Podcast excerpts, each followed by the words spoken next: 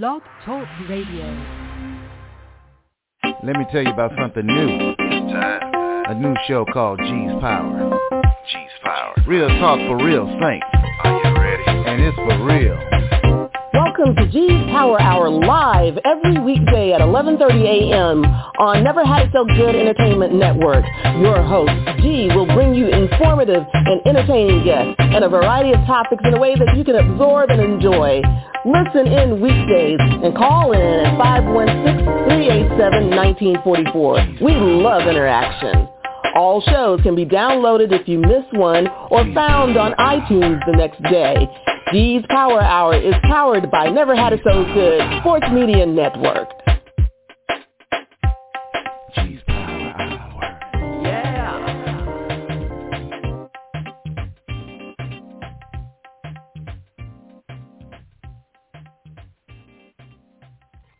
Good morning, brothers and sisters, kings and queens, angels and saints, ladies and gentlemen. Welcome to G's Power Hour I Never Had It So Good Entertainment. I am your host, G. Thanks so much for being with us today. And our career week continues.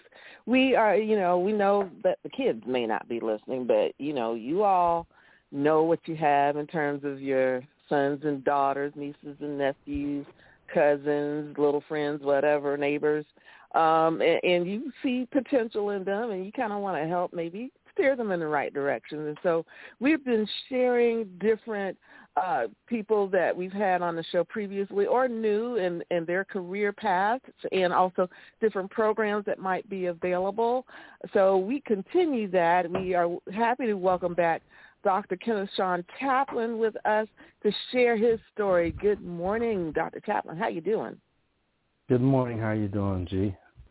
I'm doing well, doing well. Blessed to have you back here. Thank you so much. So, Thank you so much for having me. Where do we begin with you?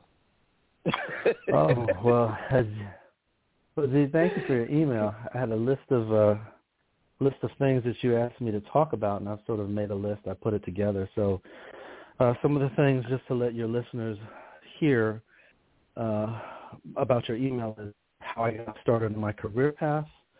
Um, mm-hmm. What am I? Um, what am I glad that I did? Uh, what mm-hmm. could I have done differently? And of course, how students should prepare in terms of course selection, selection of internships, etc. So uh, I'm ready to discuss all of these, beginning, I guess, with the first one. How did I get started on my career path? So Okay. And before Uh, you do that, let's let's enlighten everybody because you've been on to talk about a couple of subjects. We've talked about um, you know, sports. We've talked about Mhm. um, challenges with our African American young men and other things. Mhm. So, give us some insight in terms of what, what what you do now, and then we can go forward. Okay. Okay. Uh, I'm a assistant professor of sociology. Um, my focus is on sports and race and ethnic relations at John Carroll University in University Heights, Ohio. That's a sort of a suburb of Cleveland, Ohio. So I've been teaching there for the past five, five and a half years. Um, it was one of the first jobs that I got out of graduate school, and uh, it's been a good a good opportunity for me uh, after ob- obtaining my PhD at Texas A&M University in College Station. So I went all the way across the country, uh, but it has been a good a good uh, career move, good career path.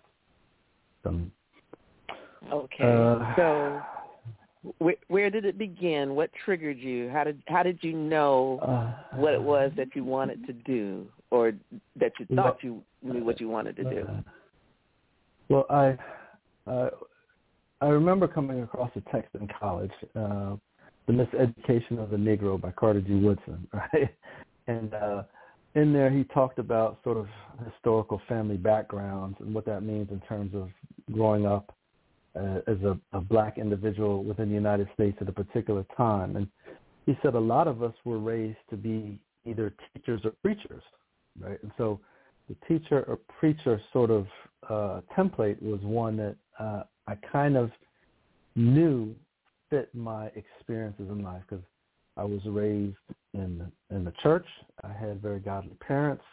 I was very interested in helping others and providing instruction, both uh, you know, related to particular skills as well as spiritual instruction. Um, and I saw myself in either one of those path, path, uh, pathways as a sort of career opportunity.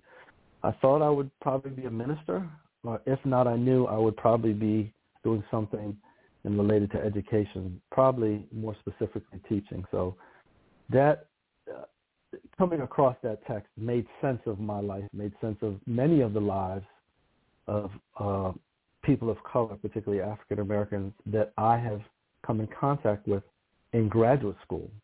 Many of them are coming from very godly homes, and of course, they've they've tried to advance in society by obtaining their education. So it wasn't uncommon for me to find out that the other two or three black people in my cohort or in my in my program that they were also very deeply rooted and invested in uh, in the church. So that makes some sense. Um, so I, I didn't exactly know how that would happen. Um, I I didn't know that I would be a collegiate lecturer or professor.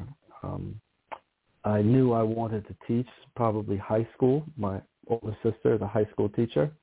Uh, my younger sister, she also taught uh, in college. She taught math in college, and of course, I I also taught in uh, middle school and high school before going back to do my PhD. So the experience was there, and the family it was there. Um, with with again the broader community in which we were raised, um, particularly as young people pursuing our education.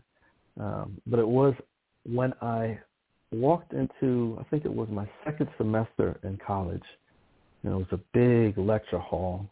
And I was a little bit late. Uh, I had to commute, which was uh, about an hour um, from South Florida, going northward to Boca Raton to Florida Atlantic University, where I obtained my, my bachelor's and my master's. But I walked into that that lecture hall. Everybody was furiously writing and they were all taking notes and I was kind of stressed. I was late. I just sort of took a deep breath and I sat down and the lecturer, the professor was standing there and he watched me take my seat and just sort of paused. And he says, well, I'll let everybody get settled. And they all paused. And then he began to talk again. And they all started writing, scribbling things down on paper. And I said, wow, I'd never I'd never seen anything like that. It was like everything he was saying at that moment was gold and every student must have been 300 students in the class.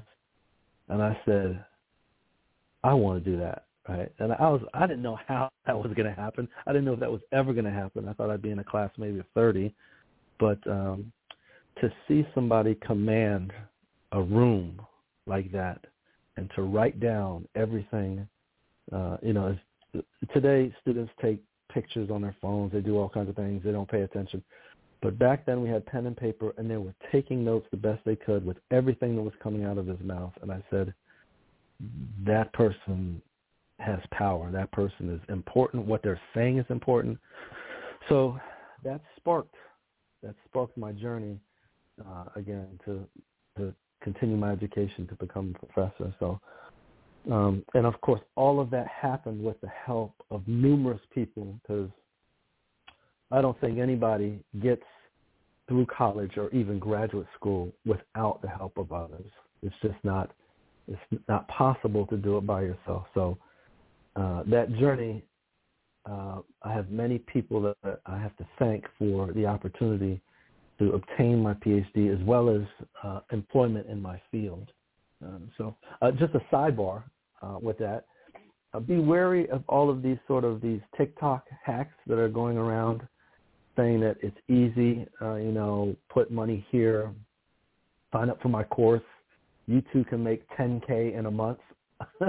you have to be very wary of that. I understand that that's a motivation for young people in terms of choosing a career path. But if it's just money you're after, uh, you, you may find yourself very empty at the end of the road. So, and also if it's money you're after, you don't necessarily have to go to college.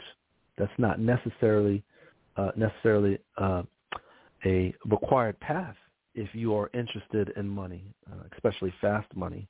But um, but it's important you have a vision for your career, uh, a, a, a vision that, of course, is going to be reflective of a deeper value. Uh, so if it's just money, uh, you're going to act and pursue that in a different kind of way uh, if that is your vision, if that is your desire. Then if you are interested in perhaps helping people, teaching, um, uh, if, if you like the outdoors, um, if if you like puzzles and games, uh, if you like uh, sort of something related to structural engineering in terms of building things or even electrical, or if you're interested in computers, all of those things are important. It's important that you understand that that vision can lead you into a career path, and it's important that you choose certain routes as you're pursuing that career that can set you up for success. Um, um, all of that's important uh, in figuring out your career path. Um, um, okay, so, so, where did the subject matter choice come in in terms of, you uh, know, now that you've decided you, you know, you want to uh, open and educate young minds? How did you select your subject matter?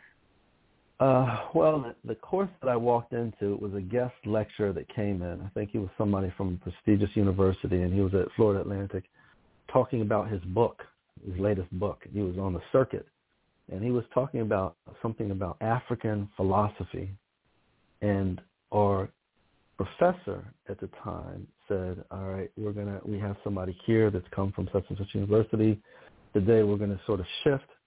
And here he was. The interesting part of the sort of racial journey is it was this black prof- professor, scholar, talking to almost 300 white kids. And then I come in late as a person of color. And he paused and he took a moment and he let me find my seat and get settled.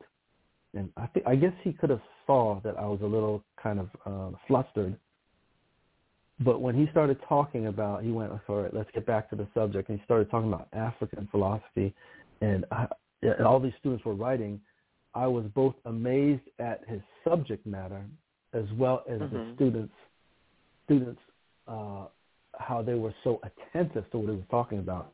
And again, our professor said something like, if nothing at all, this is the highlight of the semester. If you take away anything, so he was a big name somebody and they knew that okay he's here he's talking about something we're sure this is going to be on the test let's do our best to to, to do that so that was powerful uh seeing this this african person uh, talking to all of these white students and then um his quick momentary connection with me and to even see that I was flustered in the middle of a lecture and he let me take my seat. I was like, okay. Uh, he paused and then he went right back and he went deep and he, he went around from Europe and Africa and the connection with the, the East and the West and uh, uh, colonialism. It was, it was all, uh, it was just, uh, for me, it was powerful and it was exciting and it was, uh, it was interesting. Um, so the, yeah. the subject matter fell in line with all of that. Yeah, because you know I'm thinking about it now. He he could have, as some professors will, he could have called you out. You know, he could have yeah. just made you feel a little bit small about you know getting there late and you know. Yes. Um. Then, but at the same time, you know, it's like he probably knew that was not going to help you. Um, uh, you yeah, were not yeah. going to be uh, attentive if if mm-hmm. you know you, all you're going to be thinking about is you know how bad you felt and how all eyes may have been on you and all that type of stuff. Yeah. Um, you know, and and he just took the time to to just you know you know let you settle in and, and you know work through whatever it is you were feeling and then just keep going yeah. you know and let letting you know you know we're still going to go forward and it's up to you whether or not you you know you you're ready to you know come you know keep up and keep going you yeah. know from that point yeah. Uh, I will yeah. admit uh, he uh, he was very gracious and forgiving uh, for me being a, a few minutes late as, as he started the lecture. And um, I also have taught at a HBCU, Prairie View A&M University, right around Houston, Texas. And mm-hmm. uh, I, I have been known to call out students that have come to my class late, and uh, I know the roll sheet. And after, of course, uh, uh, third or fourth week, I begin to know students. And I also have said when a student comes in, Mr. So-and-so or Miss So-and-so, nice of you to join us. Uh, and and they know at that point, uh, like, oh, Dr. Tyler. I said, no need to explain. Uh, just let's let's uh, uh, you know let's tighten up a little bit on our time. Mm-hmm. Uh, and so, but yes, you're right. Uh, and those kind of things may happen at the HBCU. The sort of uh, the cultural, different kind of cultural engagement instructors there may have with their students that it's a soft call out. It's nothing to again demoralize or demean them in a significant kind of way. Just something to remind them that class starts at a certain time. It's important that you should be here. And it's you know um, we're so glad that you can make it. you know that kind yeah. of uh, yeah. uh, you know tongue in cheek uh, call out, but. Uh, yeah, and yeah. it's important for us too that, that we we have to be mindful of that because we get get stereotyped, you know, always late uh-huh. and stuff like that, yes. and that's something that yes. we do have to kind of watch and, and be mindful of. So, we're going to take a quick break. We are here with Dr. Kenneth Sean Chaplin. He is the assistant professor of sociology and criminology at John Carroll University. If you have questions or comments, the number is five one six. 387-1944. G's Power Hour on Never Had It So Good Entertainment. We'll be right back. Over the past 60 years, Dove Beauty Bar's superior formula has remained unchanged. But when it comes to beauty, everything changed. Together, we redefined beauty. We said no to stereotypes and yes to every type. We let go of judgments and embraced what makes us unique. We're proud to have been there with you caring for you every step of the way. Here's to the next 60 years. Hi, I'm Tim Garrison. Uh, you may know me as Timmy G. yeah, I know. It's been two decades, but I want you to know I'm back in the Arklatex. And I've got a mix of music that can help you relax and chill out. It's smooth. It's relaxing. It's chill out jazz. The soulful mix of smooth jazz, soul, and smooth R&B. So join me every Wednesday night, 10 p.m. to midnight on KHAM Radio. Are you chillin'?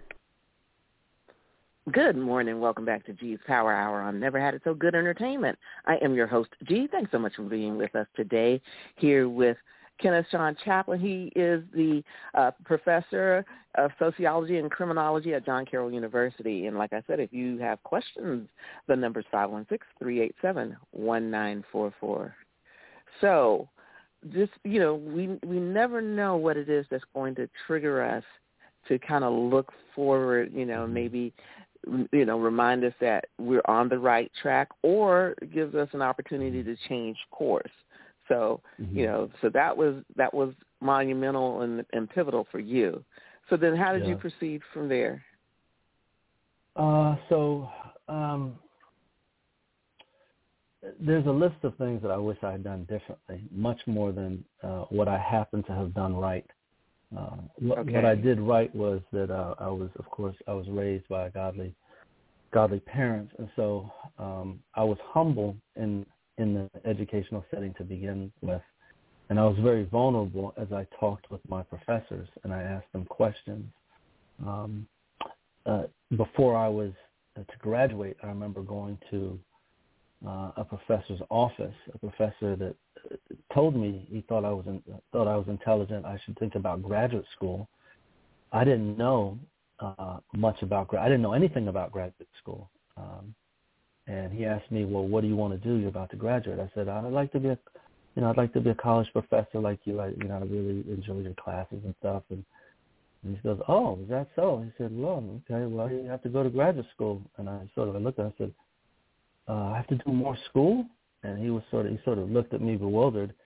I I thought you graduated college with a bachelor's and you began to I, I guess read a bunch of stuff and become an expert in your field.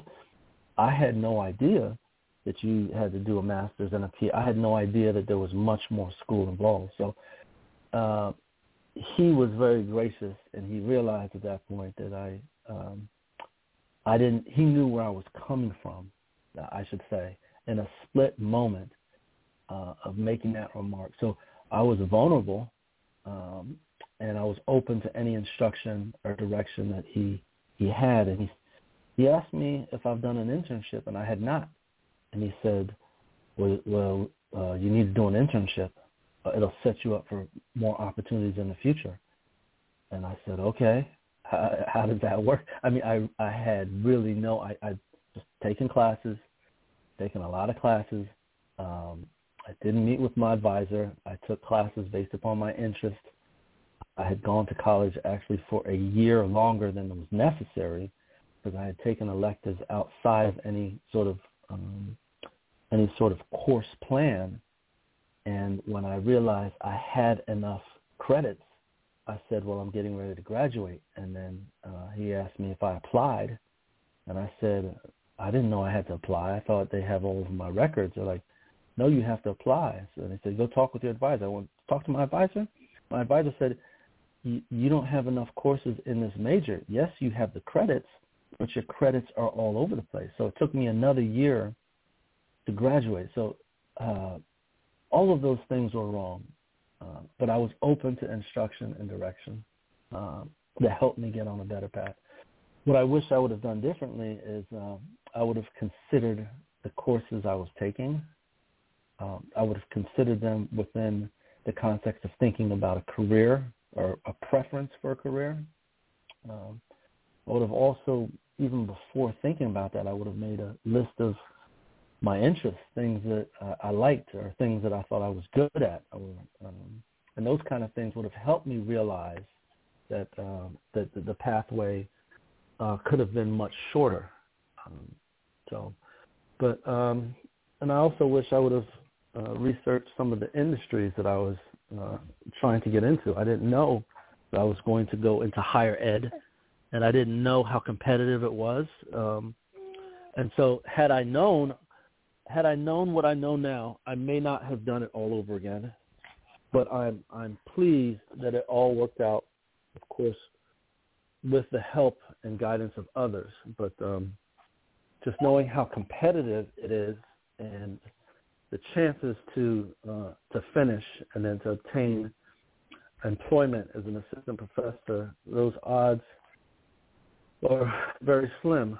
And there's been a few articles that I looked at while I was looking for a job as an assistant professor, and they said when you graduate, each person may in their lifetime be offered an opportunity at an institution to become uh, a professor to start their career as an assistant professor. That usually happens maybe once in a person's lifetime if they're lucky. I did not know that mm. those were the odds. You know, this for these people that have gone from, let's say, from Princeton to Harvard, and to do, these are elite sort of superstars that are well published and they're, they're networked. But of all the other people that have graduated with a PhD, uh, in the social sciences in my field to land a job and to land an opportunity to be offered that um, they're very very rare and uh, people usually step outside of the academic track and pursue something uh, with their PhD because they have been unsuccessful in finding that kind of employment. I get it's just it's just very very challenging so uh, I would have reviewed qualifications.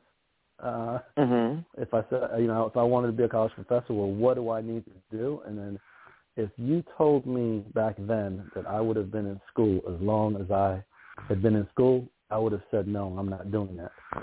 But um, sometimes it's I, better I not knowing.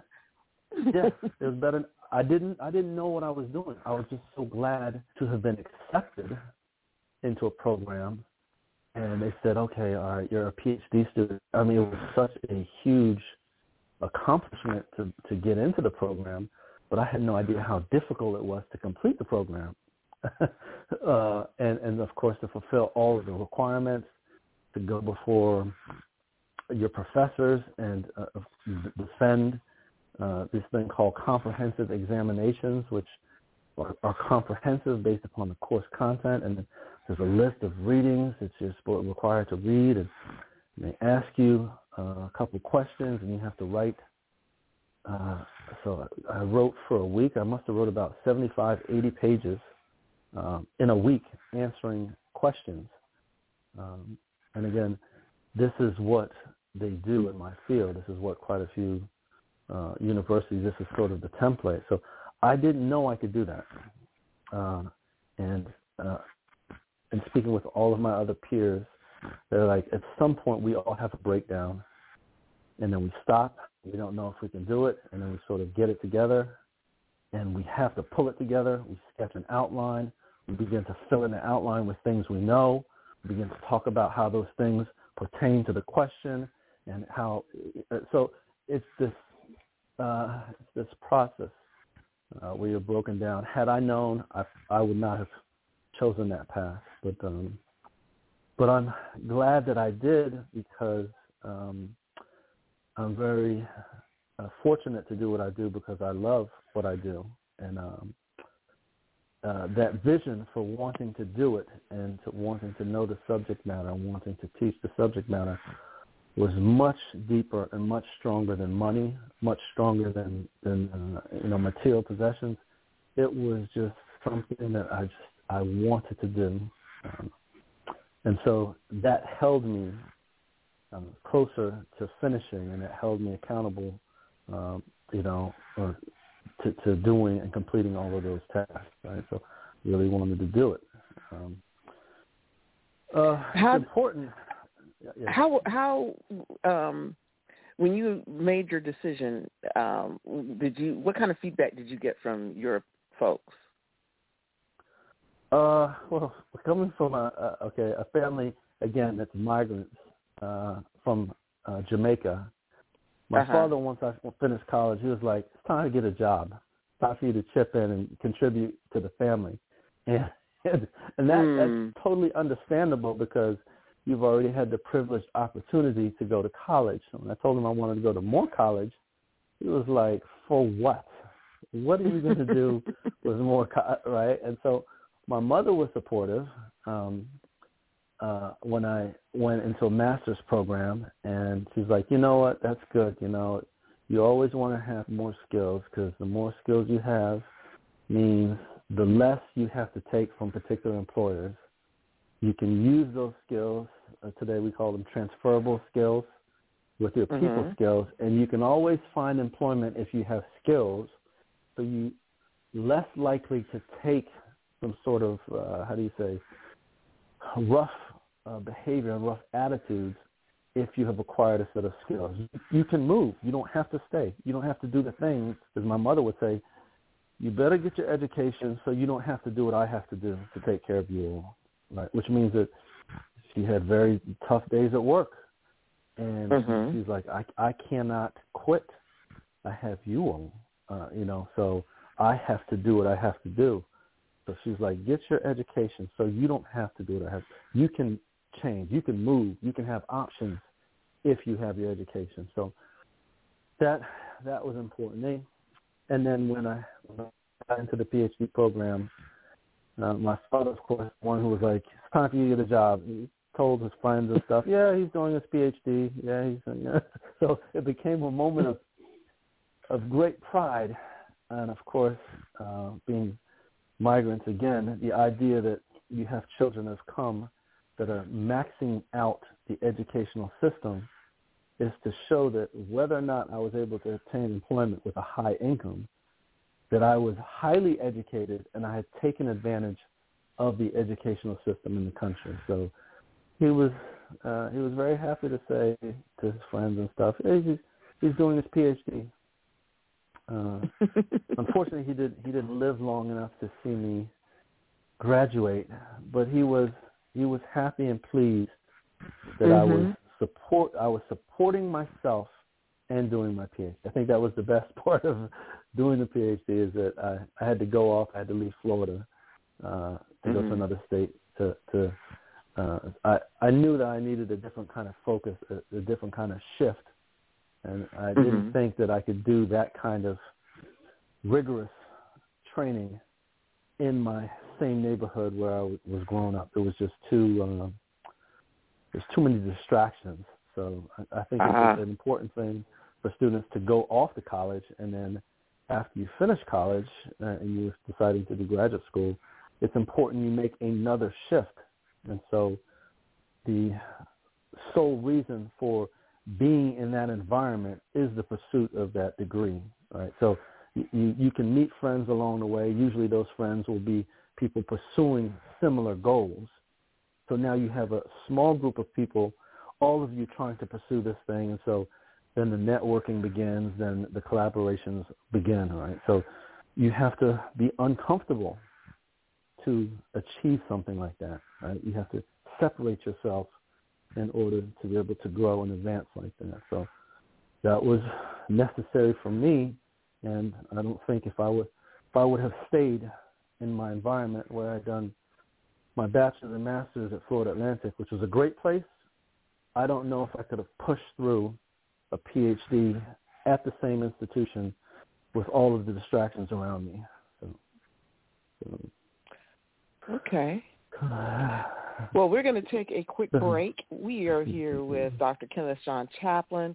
We are talking, this is Career Week, by the way, on G's Power Hour. We are giving you all an opportunity to learn about the different career paths to the different people we've had on the show and new people, um, in, just so that while you're helping your your students, you know, school starts here in a, about a week or so, week and a half. Um, when when you're getting them ready, you you kind of when you hear them talk about different things, or or if they you see they have particular talents or are leaning certain way, you know, you may get some ideas in terms of how to assist them in terms of selecting courses or selecting internships or selecting part-time jobs or, or you know making connections. You'll be able to to have some kind of insight in terms of you know how how things may develop in in the different children so this is G's Power Hour on Never Had So Good Entertainment, and we will be right back. Having a wedding, reception, family reunion, planning a banquet, or some other fundraising event. Need to share your knowledge through a workshop or seminar, or it's a difficult time and you need to plan a wake or repast. Let us help. At our gatherings, let us reduce the stress and make the occasion memorable, treasured. Call our gatherings at 407-968-9387 or email ourgatherings at yahoo.com. Let us help plan your special event. This is Douglas Dobbs of Dobbs Cremation and Funeral Service. We have served the Central Florida community for 29 years with quality funeral and cremation services. Honoring all religions and faiths, we have been here for many grieving families.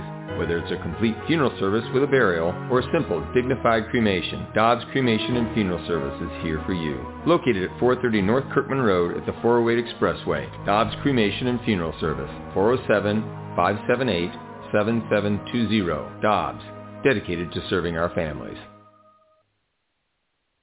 Good afternoon. Welcome back to G's Power Hour on Never Had It So Good Entertainment. I am your host, G. Thanks so much for being with us today. By the way, y'all, it's still hot out there, and you, it may seem like it's not as hot it because it's getting a little overcast and stuff like that.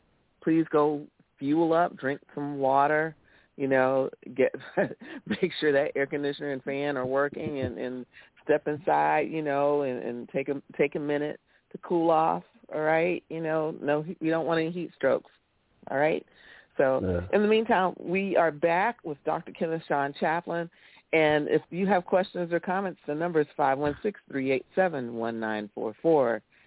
So, um, yeah, you know, I mean, our our family and friends, parents, they they mean well, uh, and Mhm. sometimes it's good to follow them, but sometimes you, you have to be careful because a lot of times, you know, they have their own agendas too. That you know, so you know, and also it's not necessarily that they have their own agendas.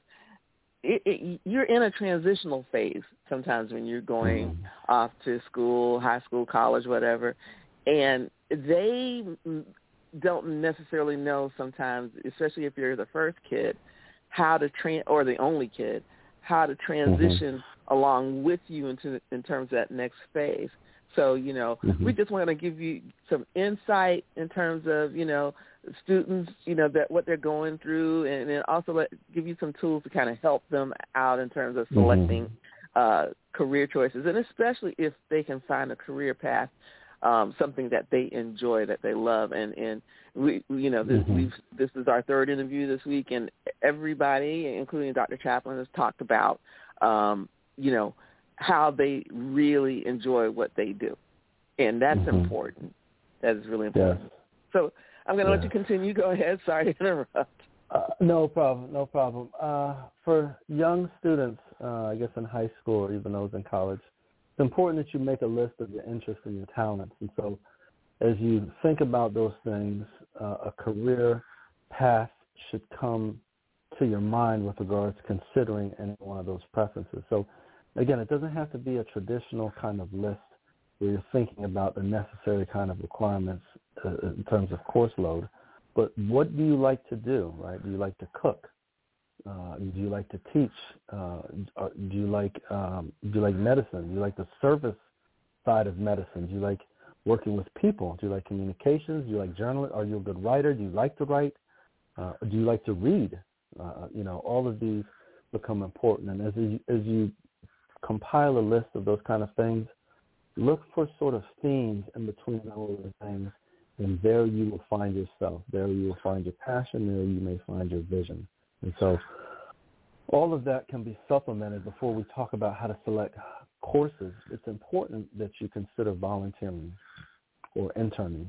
Um, and despite what people have to say, oh, you're interning there, how much are they paying you? Don't worry about if your internship is paid or unpaid. Oftentimes, the opportunity to network from a very good internship is better than a paid internship, right? Paid internship sometimes may be just a standard kind of procedure where you are cheap labor and there's no real opportunity to grow. Vice versa, sometimes an unpaid internship is one where they're looking somebody looking at somebody for potential despite being financially rewarded. So if you're going into the office at eight o'clock three times a week and you're staying till just after five and you're busy working, you're doing people see that.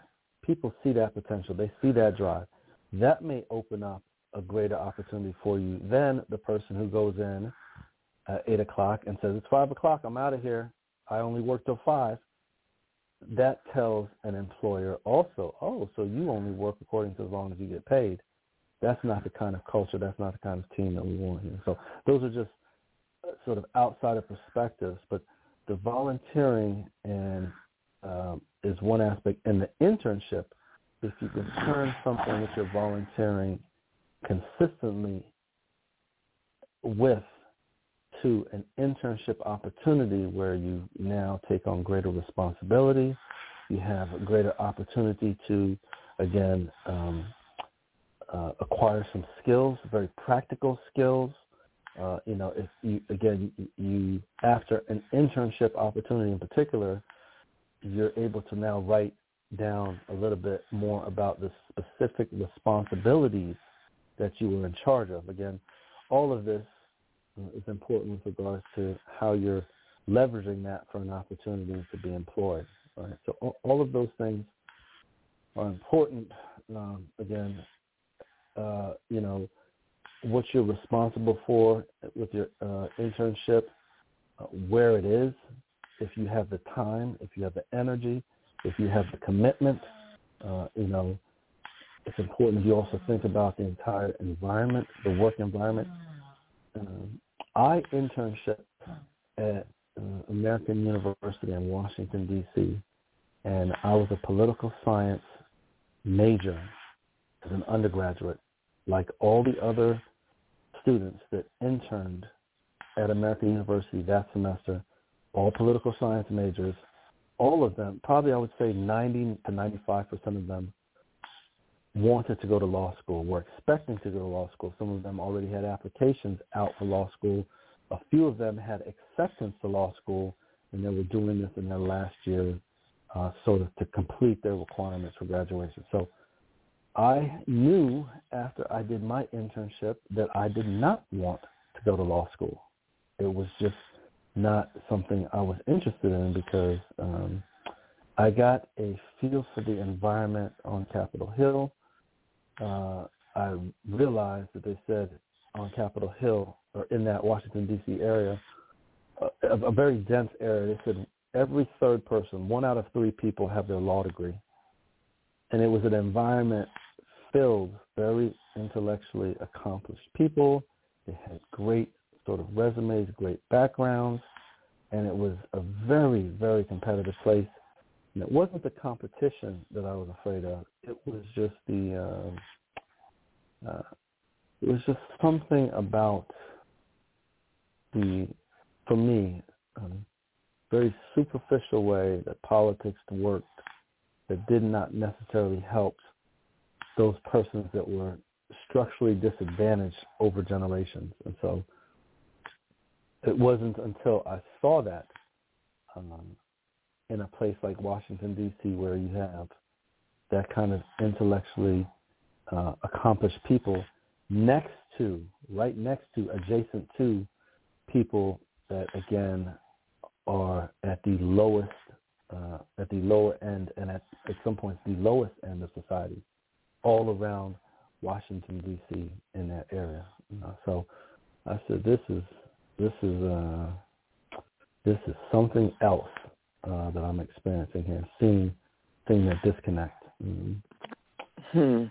Wow. Uh, yeah. Yes. Washington D.C. is a beautiful place, known as mm-hmm. some cho- a chocolate city, but there mm-hmm. are some very rough parts, and you would not think uh, in a country like ours, in the capital, that not too far from the capital that there is a lot of uh, how do you say struggling communities. And when I was there, they said be careful of DC and the murder capital of the U.S. And at, at that mm. point in in history, I did not know that. This was around the mid '90s, and I said, "How is it that you have all of these wealthy, accomplished politicians living in this space that are avoiding this certain area in this whole region here, and this region is the murder capital in the U.S. I said, no, this is this is. How do you go from you know feast to famine in terms of communities? Mm-hmm. And I said, and I said, no, the, the law thing. I said this this path of of this rat race to to. I said that's I'm not interested in that. That's not so. Sociology found its way um, was in my heart, but found its uh, an academic path was open for me to begin talk about the disparities uh, in a much more deeper way. So, um, okay. so can I talk a little bit about uh, choosing classes in college? Um, sure. If if that's a career path opportunity uh, that you say, uh, I want to do this, it requires you to have uh, a certain kind of degree in order for you to be able to be uh, employed. Right, an employer is looking for somebody who has these skills and abilities, and that has ultimately uh, come about with the uh, completion of a degree. That you should think about your options, uh, identify all the requirements within a particular kind of major, and make sure that that major again fits in a career path. So uh, the the people that say they want to be a journalist, uh, and so they might have a school of journalism. If they don't have that at the university, they have a school of communication. You could take different classes. You could take classes in rhetoric, classes in speech, classes in developing and articulating. So there's all of these things that contribute to. If you say you want to be this person, these courses help to prepare you to be able to ask those questions, respond critically, be able to write effectively, reports, all kinds of articles. So it, it really uh, makes you oftentimes and prepares you for a well-rounded opportunity. If you are not, again, have the opportunity to be a journalist, you can be in the field of journalism and use all of those. So again, uh, identify your requirements and uh, it's important that you check uh, all the courses that are available to you, and it's important that you think about while you have to take your majors, those are required. Um, it's important that you think about some courses that you're just interested in. If to be able to handle the balance of courses that you are required to do versus okay, I'm here and I should be interested in college. The way you become interested in college is you take things that interest you. And so having a balanced schedule in that regard between requirement and interest is one and between and between also classes that appear higher on the registrars in terms of their numerical value, which are more difficult classes, junior, senior classes, balance those classes with somewhat easier classes that may be sophomore, junior level classes. So to, to have proper balance between your desires and requirements as well as difficult courses uh, that, again, peers may have told you or capstone courses is required to a major. Balance those. If you know you have two courses that are difficult, you should be taking two courses in conjunction with that that are not as difficult and should not be as strenuous, right? So it's it's important that you have some balance with your course load. Uh, for those of you that have taken AP classes, um, advanced placement or uh, international baccalaureate courses that can allow you to transfer credits in, make mm-hmm. sure you utilize those and push for those to be accepted because that now can cut off some time for many students. That means cutting off, uh, again, part of the loans. If you're able to complete complete college in three years instead of four, you've saved yourself a year of loans uh, if you have that opportunity. Uh, right? So, again, all the things that you've already accomplished, push to see if those can count as credit. Right? And again, you have to do all that working with your advisor, checking with your advisor, telling your advisor, well, I, t- I took this in college, uh, but before college, I took this in high school, and I passed this entrance exam. I did this, and I did this. So all of that's important as you select your courses. You talk with your advisor. You think about courses you've already taken. You balance your course load and uh, last thing I have tell you is um, make sure that you create a schedule that works best for you, uh, a schedule that where you're not overloaded. It's important that you really don't take classes back to back, especially when you have to travel across a big campus. Give yourself time to eat. Give yourself time to review your notes. That may take an hour or two between classes but those are opportunities to network. Those are opportunities to relax and rest. Those are opportunities to look over your notes. Those are opportunities to complete classroom assignments that, again, will put you in the best situation to be prepared walking into that class. So for those of you that are thinking that, oh, I, I take all my classes from 9 to 10, 10 to 11, 11 to 12, and then you rush off to work, you're doing yourself an educational disadvantage by stacking your courses around a temporary kind of employment situation. As, as important as that employment may be, what you are supposed to obtain from your collegiate experience is much more important than the money you may make while you're working through college. Because uh, these are things that if you have the right opportunity, they will want to know what you learned in that class and how you uh, what you achieved in that class and how you can apply that that place of employment. Um, and so, just thinking of just taking classes and stacking them so you can do other things, not a good solution. A much more balanced approach in terms of scheduling uh, is important. So, always uh, to have the best schedule, register as soon as possible. I have to tell you that classes filled. You register as soon as possible. As soon as possible. I'm laughing because, and you know, and I guess different things work for different people.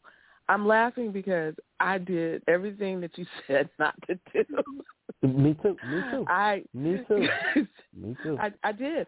I worked because you know after the first year and everything, you know there were certain there was certain finances that I had to start right. handling myself. Right. So mm-hmm. I I kind of had to work.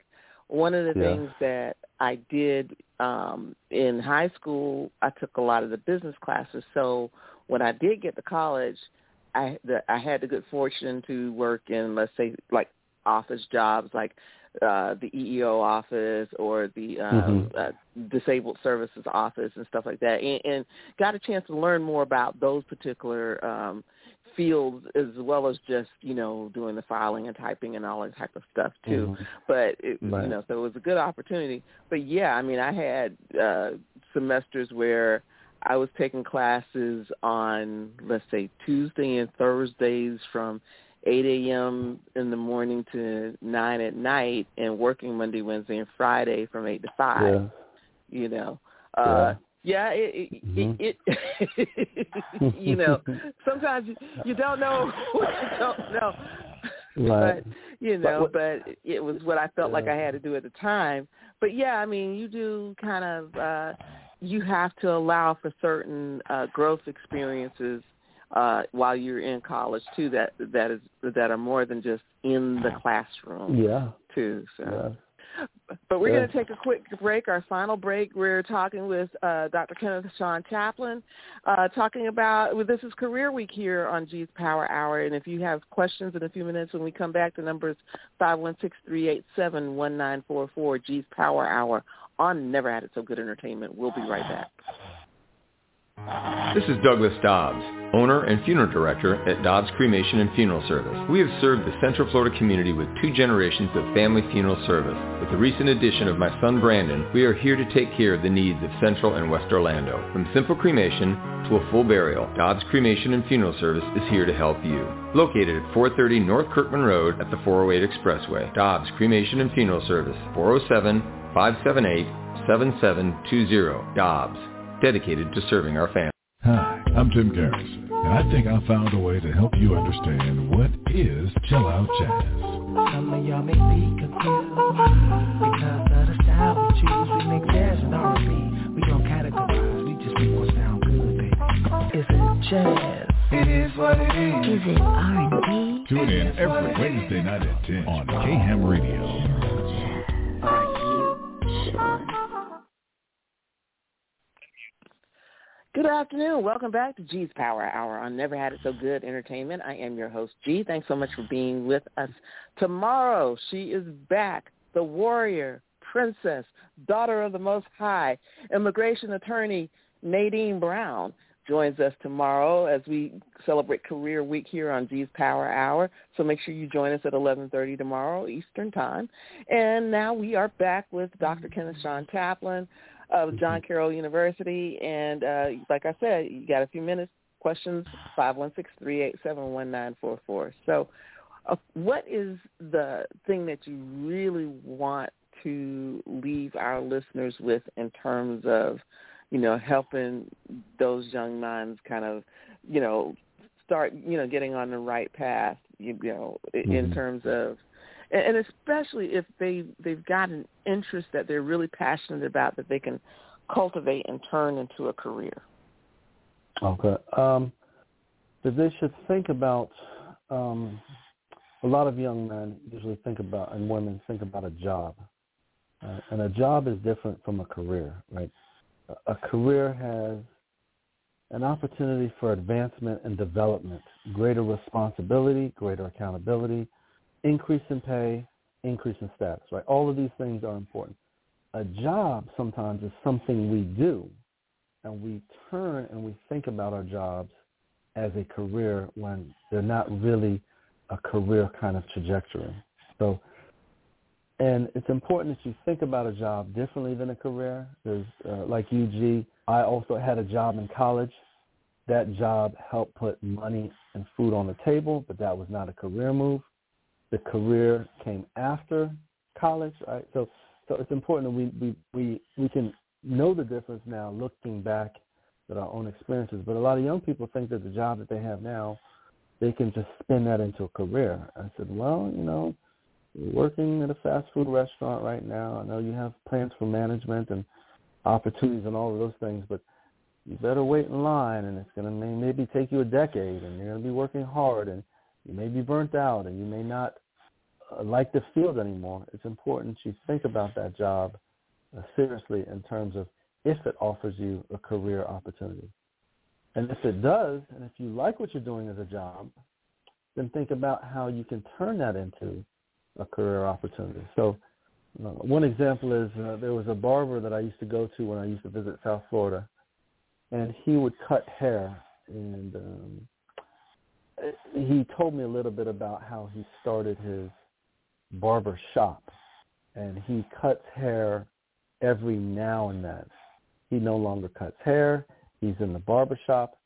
He runs the shop now. So he says, I love cutting hair. There's nothing more than uh, you know, than giving a young man a nice fresh haircut, right? The young people talk about is a crispy lineup, uh, whether, whether you have waves or whatever whatever it is you have.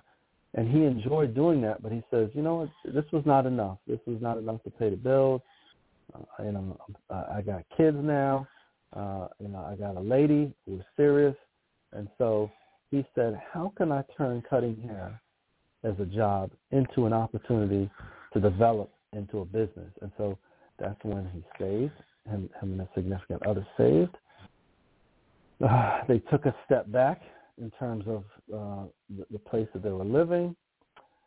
They invested in a shop.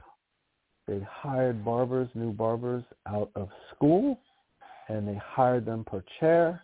And it worked out so much so that he opened a second shop a few years later. So again, his love of cutting hair and his love of being in that environment now opened up an opportunity for him to see it as a full-scale business. And so he has no problem cutting hair, and, and he still loves cutting hair, but he's a businessman now. So all of those things are important as you think about, uh, you know, what you love to do, how you can turn that into a more profitable venture. Um, so all of that is important in, in terms of, of, how you advance from a job to a career. Right? So um, they're very important transferable skills. Uh, many of them are called soft skills uh, that employers are looking for. The ability to take what you know and apply that to different fields. And also, for those of you that are in college and uh, graduate, for those of you who have not gone to college, either way, be teachable open yourself up to being teachable, to being able to take instruction and guidance and direction from others, particularly those that you have uh, come to sort of uh, fall below as uh, as a mentor sort of mentee relationship. It's important you find mentors. It's important you reach out to people that are in the position that you want to be in and you say, well, how did you get here? What did you do? What was your pathway? I know my pathway may not look like that, but what were things that you did right? What is something that you did that it helps you advance to where you are? Because I want to be here. I want to be like you. I don't know how to get here. How do I get here? Help me. Help me. Tell me some things that I can do to help me be in the position that you're in. So again, uh, to be teachable and also have and develop a mentor-mentee, good mentor-mentee relationship. Okay.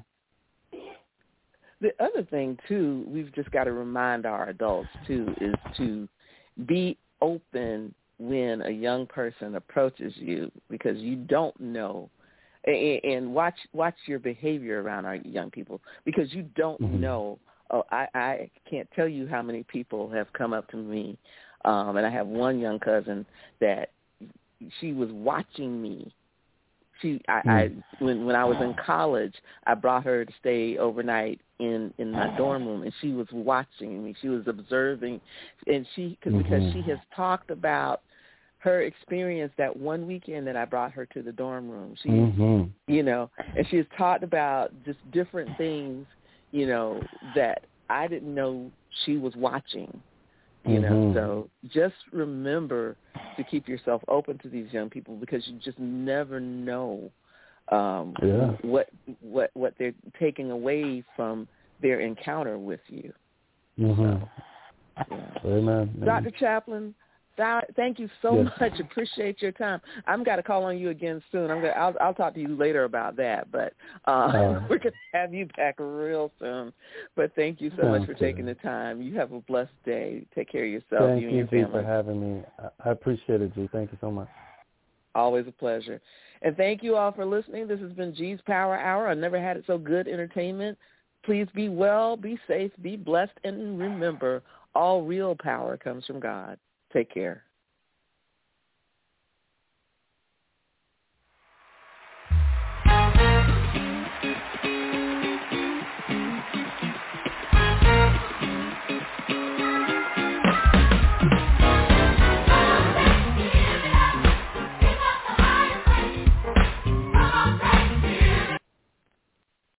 With the Lucky Land Slots, you can get lucky just about anywhere.